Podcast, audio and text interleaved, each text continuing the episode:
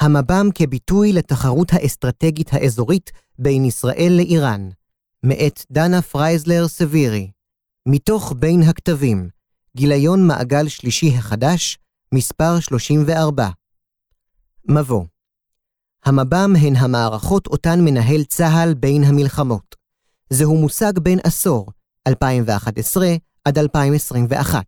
במהלכו הפכו המערכות הללו לחלק מרכזי מגישת המניעה וההשפעה, כפי שמופיעה באסטרטגיית צה"ל 2018, לצד גישת ההכרעה במלחמות.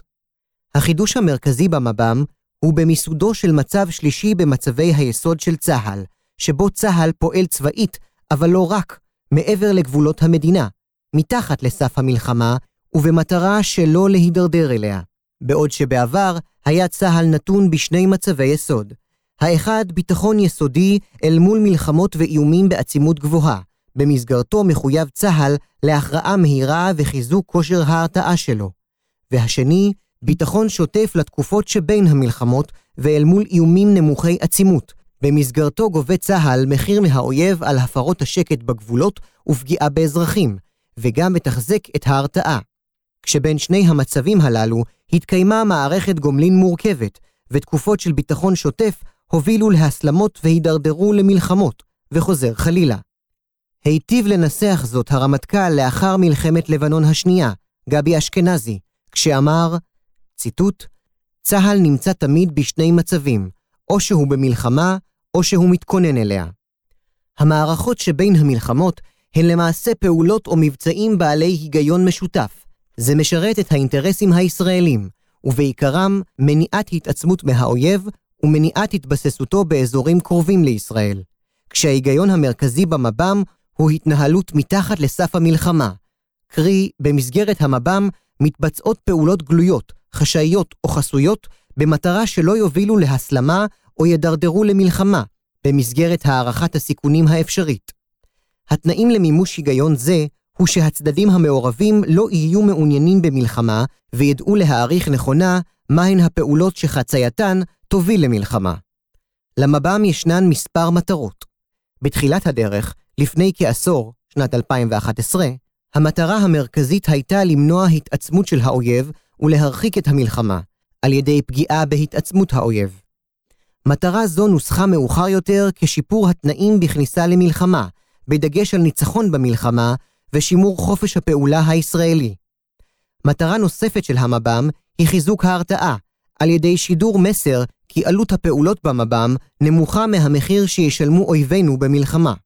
הרעיון הוא כי הפעולות שעושה ישראל במב"ם מרמזות הן על היכולות והן על הנחישות הישראלית, כאשר ברקע קיים תמיד האיום במלחמה, אליה כאמור עדיף לאויב לא להגיע.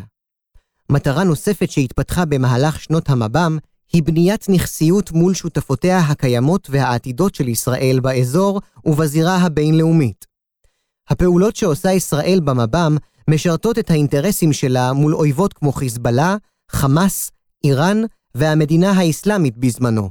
אבל לא רק, ובמקרים מסוימים, הפעולות שירתו גם אינטרסים של שותפות אזוריות, כמו מצרים, ירדן ומדינות המפרץ, וגם אינטרסים של הקואליציה הבינלאומית בראשות ארצות הברית, שלחמה במדינה האסלאמית בסוריה.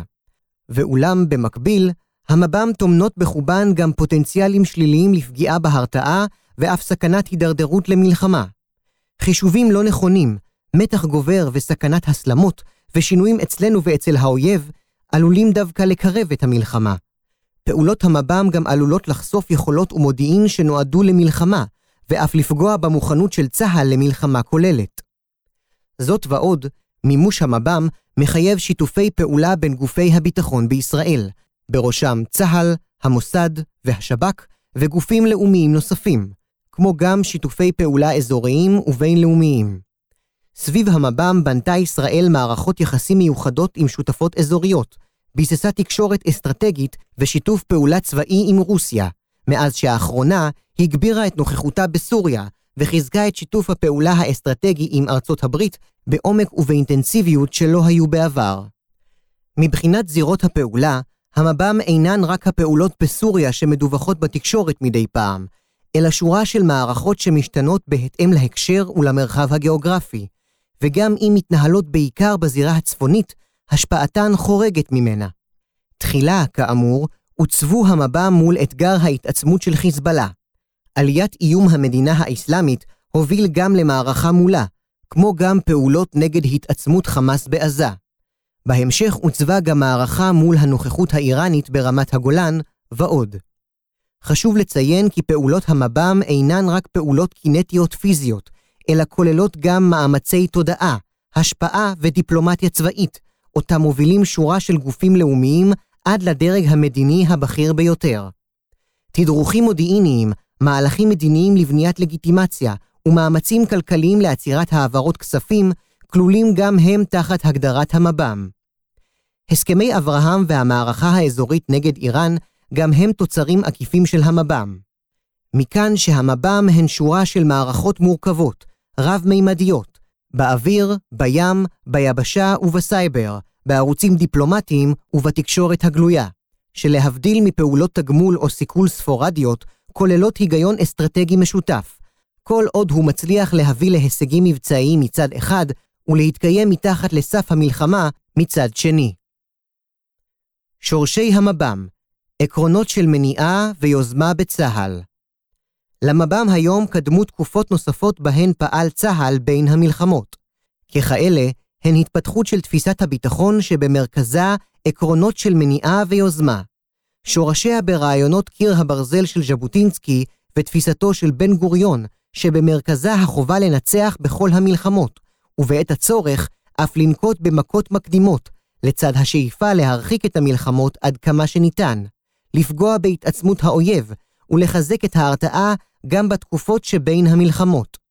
תפיסת הביטחון המסורתית גובשה אל מול ריבוי האיומים עמם התמודדה מדינת ישראל, ומתמודדת עד עצם היום הזה, לצד הרצון, אז כהיום, לקיים אורח חיים ואיכות חיים גבוהה עבור אזרחי ישראל. דוגמה אחת מהעבר לפעולות צה"ל בין המלחמות היא פעולות התגמול בשנות ה-50. בתגובה לטרור הפדאיון לאורך גבולותיה של מדינת ישראל הצעירה, שרק החלה להתאושש ממלחמת העצמאות, כשבמקביל התמודדה עם אתגרים בדמות בניית מדינה, כלכלה, חברה וצבא. תפיסתו של הרמטכ"ל דאז, משה דיין, הייתה שצה"ל לא יכול להרשות לעצמו מלחמה נוספת בעת ההיא, אבל גם לא יכול שלא להגיב להפרות הריבונות הבוטות והפגיעה בביטחון האישי לאורך הגבולות. חובה על צה"ל להגיב ולבנות את ההרתעה הצה"לית גם בין המלחמות, גם אם תוצאות מלחמת השחרור לא הספיקו ליצור הרתעה ושקט לאורך זמן. דיין הבין מאוחר יותר גם את הפוטנציאל המבצעי הגלום בפעולות התגמול, דרך הקמת יחידת 101, פיתוח יכולות הסתערות וחי"ר, תוך כדי חיכוך ולמידה, ושיתוף חלקים נוספים מצה"ל בפעולות. כך גם שאף דיין לבנות את אמון הכוחות הלוחמים ביכולותיהם. פעולות התגמול טעמו להקשר מסוים, איומי הפדאיון לאורך הגבולות, וכאשר ההקשר השתנה, גם רלוונטיות הפעולות ירדה, והתוצאות היו בהתאם. מחירן עלה, וההצלחות פחתו. ואולם הן היו פרק חשוב בתולדותיו של צה"ל, של יוזמה ובניית אמון ביכולות, ותרמו לניצחון של צה"ל במבצע קדש. חשוב לציין כי בשונה מהמב"ם, פעולות התגמול תרמו לעתים להרתעה, ולעתים דווקא הכישו את המלחמה. דיין עשה שימוש בפעולות התגמול כדי להכשיר כמה שיותר מעגלים בצבא, ואף הרחיב אותן לקראת המלחמה הבאה. ישראל לא פעלה אל מול עסקת הנשק הצ'כית שנחתמה עם מצרים בתקופה, אלא הבינה כי עליה להחיש מלחמה טרם התממשותה. פעולות התגמול לא היו חשאיות, והיה ברור מי עומד מאחוריהן. ולפחות בשלבים הראשונים, כלל לא הפרידו בין אזרחים לחיילים, או נקטו בזהירות רבה. זאת ועוד, משלב מסוים הוסלמו פעולות התגמול, מתוך ההנחה כי מלחמה היא בלתי נמנעת, לכן עדיף לקבוע את עיתויה. דוגמה נוספת ושונה למב"ם היא דוקטרינת בגין, שיושמה ב-1981, עם השמדת הכור הגרעיני בעיראק, שקובעת כי מול פיתוח יכולות גרעיניות בידי מדינות אויב, תפעל ישראל למניעתן. ראש הממשלה מנחם בגין המשיך למעשה תפיסה שגובשה עוד בסוף שנות ה-60 על ידי יגאל אלון, ומאוחר יותר גם על ידי רבין כראש ממשלה, בסוגיה של מניעה גרעינית. למרות ההבדלים בין המב"ם לדוקטרינת בגין, 26 שנים אחרי הפצצת הכור בעיראק, פעלה ישראל שוב בהתאם לדוקטרינה זו, והשמידה את הכור הגרעיני בסוריה, שהתגלה ב-2007 על ידי המודיעין הישראלי. לאחר שהתברר כי אסד פיתח בחשאי כור גרעיני בדיר א-זור, ולאחר שהובהר כי ארצות הברית לא תפעל נגדו, גמלה ההחלטה בקרב מקבלי ההחלטות בישראל להשמיד את הכור בפעולה צבאית. הבחירה במקרה הסורי בפעולה אווירית והיעדר קבלת אחריות פומבית נבחרה על מנת לאפשר לאסד שלא להגיב, ובכך להימנע מהסלמה. זאת בשונה מהפעולה להשמדת הכור הגרעיני בעיראק, שכללה לקיחת אחריות פומבית על ידי ראש הממשלה מנחם בגין מיד לאחריה. היעדר התגובה של אסד להשמדת הכור היוותה תקדים, ליכולת לפעול במסגרת של מרחבי הכלה, כל עוד נבחרה צורה מבצעית הולמת, אליה נלוותה מעטפת מדינית תודעתית. הפעולה בסוריה התבססה על עקרונות של יוזמה ומניעת איום מבעוד מועד. הצורה האופרטיבית והמעטפת התודעתית שנבחרו היו שלב נוסף בלמידה שהובילה למב"ם. הרקע הישיר להתפתחות המב"ם הוא בתקופה שלאחר מלחמת לבנון השנייה, כשבצה"ל לא רצו להגיע לסבב שלישי בלבנון, אבל עלה הצורך להתמודד עם שורה של מגמות שליליות מתהוות באזור. אחת כאמור היא גילוי והפצצת הכור בסוריה. מיד לאחר המלחמה ובמקביל לגילוי הכור ולהפצצתו, החל חיזבאללה בתהליך התעצמות משמעותי, המבוסס ברובו על נשק איראני וסורי. בנוסף, המשיכה איראן להתקדם בפרויקט הגרעין, בתקופה שקדמה לגיבוש הסכם הגרעין בין איראן למעצמות JCPOA ב-2015. הצורך מצד אחד לפעול נגד מגמות אלה, ובעיקר נגד התעצמות חיזבאללה, ומצד שני חוסר הרצון במלחמה נוספת, הובילו תחילה לשורה של רעיונות ופעולות ספורדיות, שבהמשך גובשו לכדי תפיסה כוללת, שזכתה לשם מב"ם. פריצתה של מלחמת האזרחים בסוריה 2011, שאיימה לערער את היציבות בגבול הצפוני של ישראל, הפכה בהמשך להזדמנות בהקשרי המב"ם. מצוקתו של אסד וחוסר משילותו הביאו את חיזבאללה ואיראן להתגייס לעזרתו. אלה גם ניצלו את המצב והרחיבו את העברות הנשק מאיראן ללבנון, כולל נשק סורי שעבר לחיזבאללה, פן יאבד ויגיע למורדים. בישראל עמדו תחילה מנגד, במה שכונה בזמנו מדיניות הישיבה על הגדר. אולם זו התחלפה במהרה בהבנה כי יש לנצל את המצב בסוריה ולפעול נגד תהליך התעצמות חיזבאללה.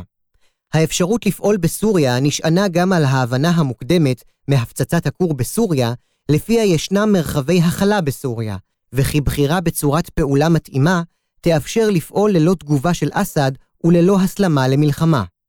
המב"ם, כאמור, מבטאות המשכיות ושינוי. מחד המשכיות של עקרונות היוזמה והמניעה, ומאידך שינוי, בהתאם לתקופה ולצרכים של מדינת ישראל ולשינוי באופי הלחימה. כך או כך, תופסות המב"ם היקף נרחב מבעבר בפעילות צה"ל. לפי הרמטכ"ל לשעבר גדי איזנקוט, גישת המניעה וההשפעה שמוסדה באסטרטגיית צה"ל 2018, מבטאת תובנות שהחלו להבשיל בצה"ל עוד משנות ה-90. בהסתכלות אחורה על המבצעים של צה"ל בלבנון משנת 1978, ממבצע ליטני, מלחמת לבנון הראשונה, ענבי זעם ודין וחשבון, ועד הסבבים בעזה בשנים 2008 עד 2014, נראה כי המלחמות שניהל צה"ל באויבים החלשים הסתיימו בתחושת חמיצות. מלחמות ומבצעים שכאלה לא סיפקו אפשרויות להכרעה, שהיא נדבך מרכזי בתפיסת הביטחון הישראלית, הביטחון היסודי. המסקנה הייתה כי כדאי לצה"ל להימנע ממלחמות שכאלה, שכרוכות גם בעלויות גבוהות ובפגיעה במלאים. לעומת זאת, המב"ם הפכו להיות גישה מרכזית בצה"ל למניעת איומים ולהרחקת המלחמות. המב"ם כביטוי לשינויים במאפייני הלחימה. המב"ם כיום הן חלק מרכזי מפעילות צה"ל. הן מערבות יכולות ייחודיות הקיימות בידי מספר מצומצם של גופים בצה"ל, בראשם גופי המודיעין, חיל האוויר וחיל הים, יחידות הסייבר וקומץ גופים נוספים. ואולם, למרות שבפועל רק מספר מצומצם של גופים בצה"ל לוקח בהן חלק פעיל, השפעתן של המב"ם על צה"ל הולכת ומתרחבת. שיטות הפעולה במב"ם אינן המצאה ישראלית ואינן חידוש צבאי, הן תואמות לפעולות באזורים אפורים. מדובר בשיטות פעולה המתאימות לאזורים מאותגרי משילות, כפי שקיימים בחלקים מהמזרח התיכון ובסוריה בפרט בשנים האחרונות. באזורים כאלה אפשר לפעול באופן מתמשך מתחת לסף המלחמה, כל עוד המטרות מוגבלות. שיטות פעולה אלה מעודדות תחרות למידה, בה שני הצדדים מתחככים לאורך זמן אחד בשני, ולומדים על עצמם ועל היריב תוך כדי. צה"ל למד רבות בשנות המב"ם, על האויב, על היכולת לפעול בסביבת המעצמות, ארצות הברית ורוסיה שנוכחות בסוריה מאז 2015, ופיתח יכולות מודיעיניות, אוויריות, ימיות וספקטרליות. אך יש לזכור כי גם האויב למד את היכולות של צה"ל, הבין היכן הוא חשוף, וכיצד צה"ל פועל נגדו. כך שלצד היתרונות בלמידה מחיכוך מתמשך, ישנם גם חסרונות. זהו טבעה של תחרות. המב"ם מאופיינות בפעולה זהירה, בעיקר הימנעות מפגיעה בחפים מפשע ומנזק אגבי, שכוללות הבחנה בין פגיעה באזרחים לבין פעילי אויב, כשכולם נוכחים בזירה ומאתגרים את חופש הפעולה הצהלי. הפעולות הזהירות והכירורגיות מאפשרות גם את קיום המשוואות במב"ם, שמותאמות מול כל אויב והקשר, והן הבסיס להשגת וחיזוק ההרתעה במב"ם. פעולות שמחייבות תכנון מקדים ועליונות מודיעינית וצבאית. חשוב לציין שפעולות כאלה ייחודיות למב"ם, ולא בהכרח יתאפשרו במלחמה, בה ההיקפים הרחבים והעצימות הגבוהה מחייבים התנהלות שונה. המטרות במב"ם מוגבלות ומוגדרות. חישוב המטרות מבוסס על אפקט מקסימלי במחיר מינימלי. במב"ם בסוריה נהנתה ישראל מבנק מטרות עשיר, זה אפשר לה לנהל סיכונים מול איראן וחיזבאללה, בעוד שאימוץ גישה הכרעתית מולן הייתה מחייבת עימות בעצימות ובמחירים גבוהים לאין שיעור. החשיפה במב"ם היא עמומה, ולרוב לא כוללת לקיחת אחריות ישירה, ועדיין היא ממלאת חלק מרכזי במסר ההרתעתי של פעולות המב"ם. מונחח המסר ההרתעתי כולל חתימה ישראלית בתקיפות, הפגנת יכולות ונחישות מאחורי התקיפות, ואפילו הצבת קווים אדומים, והעמימות מאפשרת להימנע מתגובות נגד והסלמה, באמצעות שימוש במרחבי הכלה. משנת 2017 חלה יציאה מסוימת מהעמימות במב"ם, בעיקר לצורכי הרתעה ושידור מסר תקיף מול איראן, שכלל את גיוס תשומת הלב הבינלאומית לסכנת ההסלמה בעימות הישראלי-איראני, וניסיון לרסן את איראן משאיפותיה בזירה הסורית. הפעולות במב"ם הן תולדה של תהליך תכנון הדרגתי, מבוסס גם על ניצול הזדמנויות, ללא מצבי סיום מוגדרים בהכרח. הפעולות במב"ם מחייבות תכנון מדויק והכנה מראש, כאשר ההצלחה נמדדת, חוץ מפגיעה במטרות, גם בחוסר תגובה של האויב. תהליך התכנון במב"ם השתכלל תוך כדי המערכות, כחלק מלמידה של תגובות הצד השני, הרגלה והעלאה או הורדה מחושבת של הרף. בנוסף, המב"ם כוללות דיפלומטיה משלימה, שיוצרת מרחב לפעולה הצבאית. מב"ם מתקיימות בהקשר מדיני ומחייבות מהלכים דיפלומטיים, לעתים אגרסיביים, תוך ניצול מתחים במחנה היריב, ובעיקר בתוך הציר, בין איראן, סוריה וחיזבאללה, ובינו לבין רוסיה. גם מול השותפות נדרשים מהלכים דיפלומטיים מורכבים, כדי לאפשר את המשך המב"ם. כך למשל, ביססו מנהיגי ישראל ורוסיה תקשורת אסטרטגית סביב המב"ם, ואף הסכם הבנות וקו טלפון חם לאחר תקרית הפלת המטוס הרוסי בסוריה. הערכת ההישג במב"ם עוד רחוקה מסיום, וכמערכה מתמשכת ומוגבלת, ההישגים זמניים ומשתנים. גם יכולות שנמנעו מהאויב ייתכן מאוד ויושגו בעתיד, ולמעשה רק נדחו. הריאליות באשר לאפקט של הפעולות כוללת גם זהירות מוגברת ביחס בין המב"ם לשאר מאפייני הפעולה הצה"ליים, בראשם המלחמה. חשוב לציין את המתח הרב שקיים כיום בצה"ל בין המב"ם לבין המלחמה. מבקרי המב"ם טוענים כי העיסוק המוגבר במב"ם מסיט את הקשב, את היכולות ואת המשאבים מהמאמץ המרכזי של צה"ל, והוא המוכנות להכרעה במלחמה. המב"ם חושפות יכולות ומודיעין שיועדו במקור למלחמה, ומרגילות את המערכות השונות בתהליכי עבודה, כגון ירידה לפרטי פרטים, מודיעין עשיר ופעולות כירורגיות שאינם אפשריים במלחמה. זאת בעוד גופי היבשה בצה"ל נמצאים במשבר מתמשך, כשהמב"ם רק מבליט אותו. טיעונים אלה ואחרים עומדים בבסיס הביקורת על מרכזיות המב"ם בצה"ל כיום. בניסיון להפיג את המתח, אפשר לראות את המב"ם לא כחלופות למלחמה, אלא כמשלימות אותה ואף מכינות את הכוחות שהשתתפו במלחמה עתידית. המב"ם מאפשרות להשיג יעדים שלא בדרך המלחמה, וייתכן ובעתיד אף ישנו את אופי המלחמה עצמה. המב"ם יצרו בשנים האחרונות מרחב פעולה שכולל חיכוך ולמידה, שלא היו קיימים בעבר בהיקפים שכאלה, ולמעשה הוציאו את צה"ל ואת מדינת ישראל ממצב של הסתגרות והתבדלות מהמרחב. כך שאת המתח שבין המב"ם למלחמה יש לתעל ללמידה ולהתפתחות, להיכרות טובה יותר של האויבים, ליצירת בריתות ולריווח התקופות שבין המלחמות, בהן צה"ל יוכל להכין את עצמו טוב יותר למלחמה. ועדיין נצרכת לצה"ל המודעות למורכבות שהמב"ם יצרו, כמי שמשרת את האינטרסים של מדינת ישראל, ומחויב לממש את המב"ם ברמה הגבוהה ביותר, ולהימנע מלדרדר את מדינת ישראל למלחמה לא רצויה.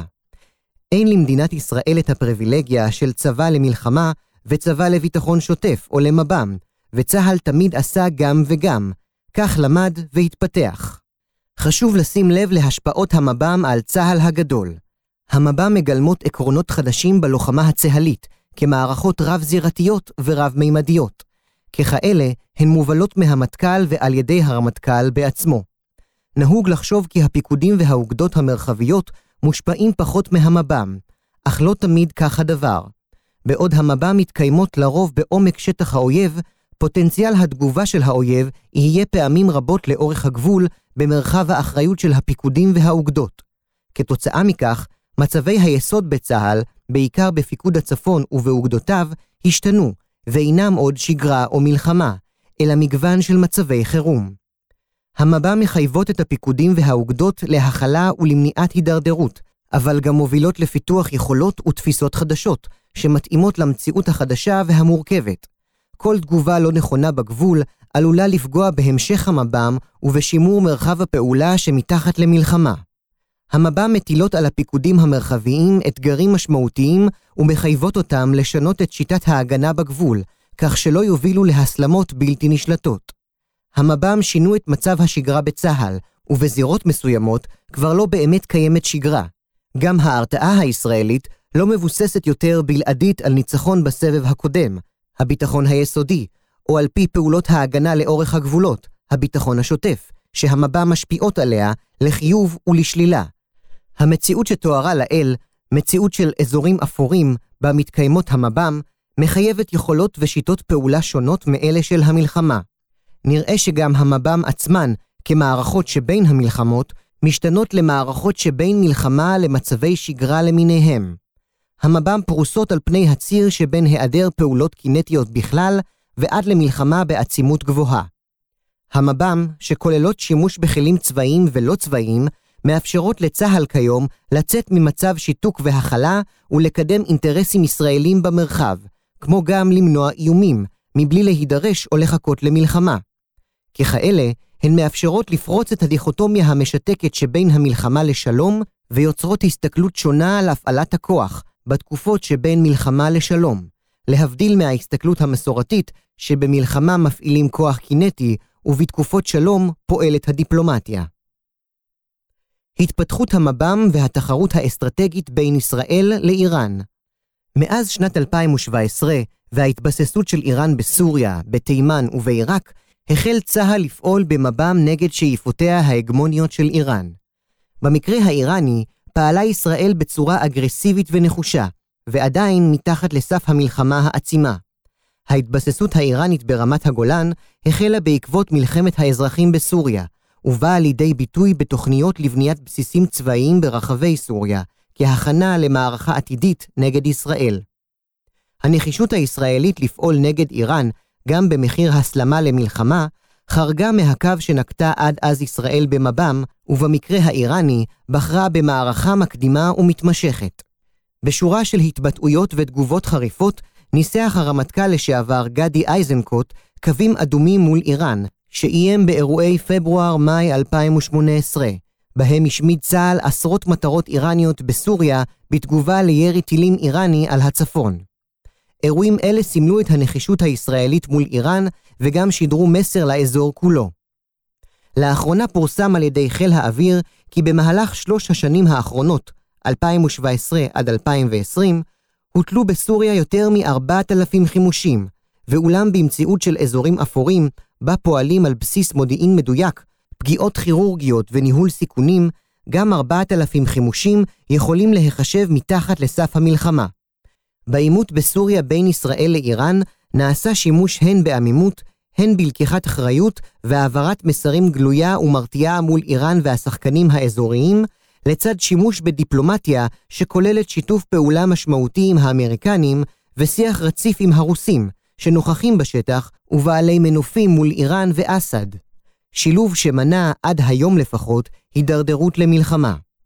במב"ם מול איראן בא לידי ביטוי גם המעבר ממערכה מניעתית חסויה לעצירת התעצמות חיזבאללה למערכה עיצובית מול איראן, שבתחילה הייתה אמורה למנוע את ההתבססות האיראנית ברמת הגולן, ובהמשך התפתחה לכדי מערכה לעצירת ההשפעה האיראנית באזור כולו.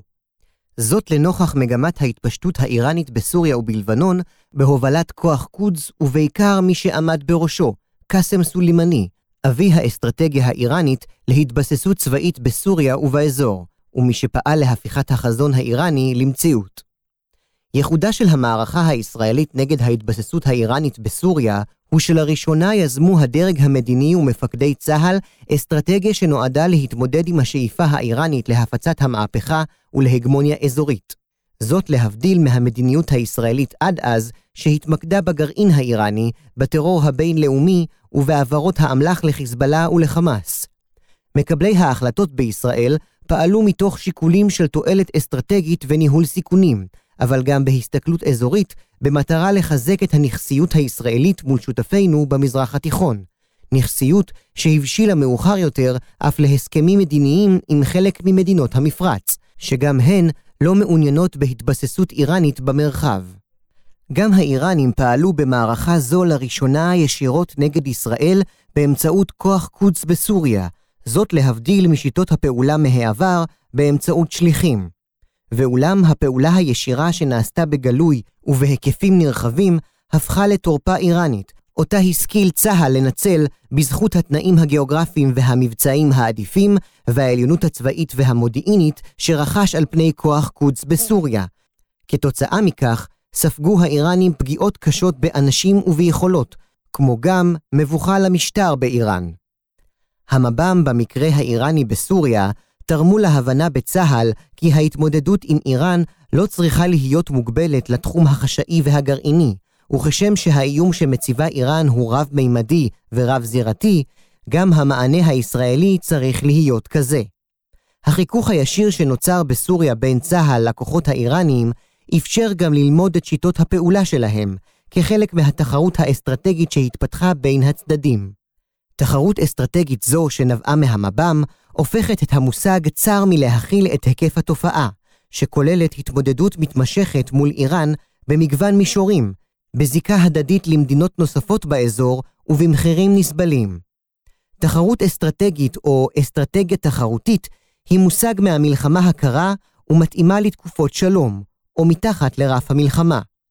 הרעיון המרכזי בה הוא לא רק להתמודד עם איומים, אלא לדעת לנצל הזדמנויות ולשפר עמדות, ובכך לבלום את היריב. עיקרון חשוב באסטרטגיה תחרותית הוא היכולת לזהות מגמות משתנות שמחייבות שינוי כיוון באסטרטגיה, קרי כאשר התנאים בתחרות משתנים, כגון יתרון שנשחק או חוסר יכולת ליצור פער בתחרות. מאחר ולא מספיק לא להפסיד בתחרות, יש לצבור יתרונות של ממש. לנוכח האופי המתמשך של התחרות, היא מתפרסת על פני כמה זירות ומחייבת מיקוד ויכולת ביזור במקביל. אסטרטגיה תחרותית מתרכזת ביתרונות הייחודיים של היוזם יותר מאשר מנסה לטפל בחסרונותיו. פיתוח היתרונות יאפשר להוביל בתחרות. במקביל, היא מכוונת לנצל את חולשות העומק של היריב, אותן קשה לשנות במהרה.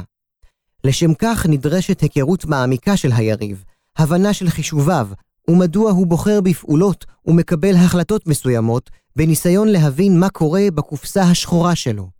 את אלה אפשר לגלות בעזרת בחינה אמפירית של מעשי האויב בעבר, וגם במסגרת של חיכוך ישיר עמו, שמספק מידע רב. במוקד עומדת המנהיגות היריבה, התרבות האסטרטגית שלה, מאפייני פעולתה, גבולות הרציונליות שלה והפוליטיקה הארגונית, לצד גורמים חברתיים, כגון עבר היסטורי ותרבות, שמשפיעים על האסטרטגיה של היריב, ולכן עומדים במוקד האסטרטגיה התחרותית. תכליתה של אסטרטגיה תחרותית נוגעת ליכולת להמשיך לקיים את המצב הנוכחי, ימי שלום, שלא בהכרח על ידי הכנעה צבאית או כלכלית של היריב, אלא באמצעות היכולת לכפות עליו כי אין זו העת להסלים למלחמה. מרוץ חימוש או יתרון טכנולוגי חד-צדדי אינם בהכרח הדרך לנצח בתחרות אסטרטגית, ולעיתים רק מאיצים אותה. קשה לצפות מי ינצח בתחרות, ובניגוד למצופה, החדשנות הטכנולוגית משחקת תפקיד חשוב, אך לא בלעדי. היכולת להתארגן מחדש ולשנות תפיסות יסוד חשובים לא פחות. דווקא הנחישות ואיכות כוח האדם הם הגורמים שעומדים בלב התחרות. במקביל, יש להיזהר מיכולתו של היריב לנצל את חולשות העומק של היוזם, כאשר חולשות במבנה המערכת, בכלכלה ובעיקר פערים פנים-לאומיים מהוות חולשות לצד אחד ויתרונות לצד השני. המשמעות של תחרות אסטרטגית בין ישראל לאיראן בעבור צה"ל היא כי תפקידו אינו רק להכריע במלחמות או לשמור על השקט בגבולות במסגרת הבט"ש, אלא גם להוביל ולנצח בתחרות מתמשכת. זוהי משימה לאומית, אבל תפקידו של צה"ל בגיבוש האסטרטגיה התחרותית ראוי שיהיה מרכזי. אפשר לראות את התפתחות המב"ם במסגרת גישת המניעה וההשפעה של צה"ל כסממן מוסדי תפיסתי ראשוני לעליית מרכזיות וחשיבות התחרות האסטרטגית בתפיסת הביטחון הישראלית. המב"ם סיפק לישראל בכלל ולצה"ל בפרט שנים של שקט יחסי בהם התקיימו למידה, תכנון למלחמה, הסטת משאבים ובניין כוח, חלקם אף בא לידי ביטוי בתפיסת ההפעלה לניצחון שפרסם הרמטכ"ל כוכבי. ואולם, היכולת של צה"ל והתפיסה הנוכחית להתמודדות עם האיומים במעגל השלישי, כך מכונה האיום האיראני בצה"ל, עדיין מוגבלת, והצורך בעיצוב אסטרטגיה תחרותית מול איראן גובר.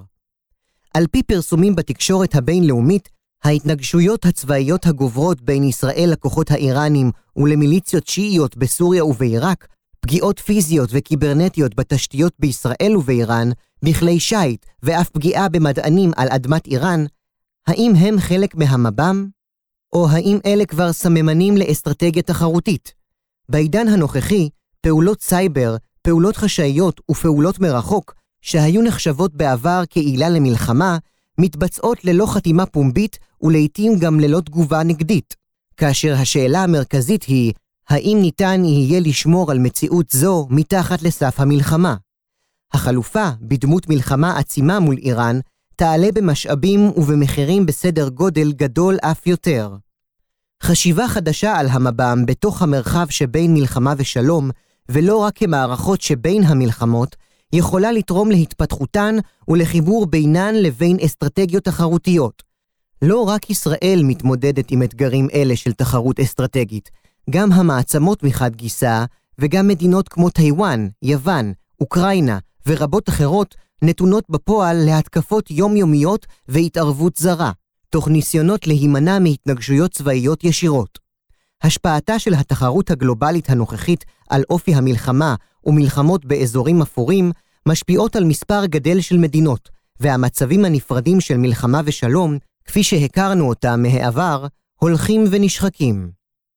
לסיכום, האם למב"ם יש תאריך תפוגה? במיוחד לנוכח סיום מלחמת האזרחים בסוריה, זוהי שאלה רטורית. המב"ם, כמו כל אסטרטגיה, חייבות להשתנות בהתאם למציאות, והאתגר הוא להתאים את האסטרטגיה לתנאים המשתנים. מכאן שהמב"ם עוברות שינוי, ועדיין שורשיהן העמוקים בתפיסת הביטחון הישראלית מחזקים את ההשערה כי גישת הפעולה של המב"ם תשתכלל, אך לא תיעלם. במיוחד כדפוס פעולה מתחת לסף המלחמה, שמאפשר להוביל תחרות אסטרטגית במימדים ובמרחבים נוחים יותר, ועם תכלית מדינית ארוכת טווח, ולא רק נ"צ צבאיים. המב"ם כבר הוכיחו כי הן כוללות סיכול נקודתי סביב מודיעין והזדמנויות, הרתעה מפני פעולה, החלשת יריבים ושיבוש תוכניותיהם, ואף יכולת לכפות ולהשיב מצב למקור. הן לא חד-צדדיות, ונראה כי גם יריבינו אימצו מאפיינים מב"מיים. הם לא רק בין המלחמות, אלא בעיקר בין המלחמה לשלום. יש להן צד אופרטיבי תקיף וברור, אבל גם שיח, דיפלומטיה, כלכלה, תודעה והשפעה, והן זקוקות לתכלית מדינית. בעוד הסכמי אברהם נתפסים כתוצר לוואי של המב"ם, הן למעשה תכלית חשובה שלו, אבל חלקית. כל הנאמר לאל לא מסיר את האחריות או מערער את האתוס עליו בנוי צה"ל, לניצחון במלחמה. המב"ם אמורות לספק לצה"ל את הזמן להתכונן למלחמה טוב יותר, לשפר את המוכנות למלחמה ולנצח בה בתנאים טובים יותר.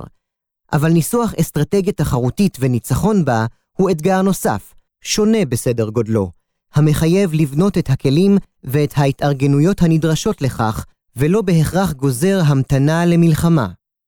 יש לראות במב"ם כמושג מפתח, המשתנה בימים אלה, והופך לאמצעי מרכזי להתמודדות בתחרות מול איראן.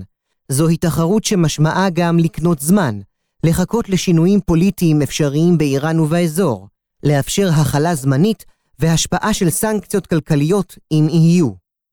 בהסתכלות כזו, המב"ם והמלחמה לא מתחרות זו בזו, אלא משלימות זו את זו, בהתאם לאתגרים אליהם יידרש צה"ל בעתיד.